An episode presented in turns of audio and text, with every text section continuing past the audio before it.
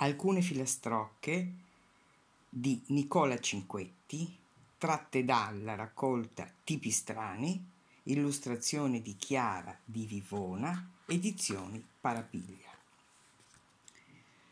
Bruno trema di paura quando vede la verdura, basta un po' di peperone e gli viene il coccolone.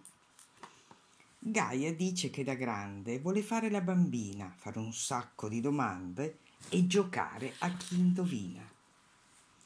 Pedro perde sempre tutto, il berretto, i soldi, un frutto, masticando perde un dente, resta un buco sorridente. Pina è piena di pensieri, sulla testa e sulle spalle, come bruchi prigionieri, poi diventano farfalle.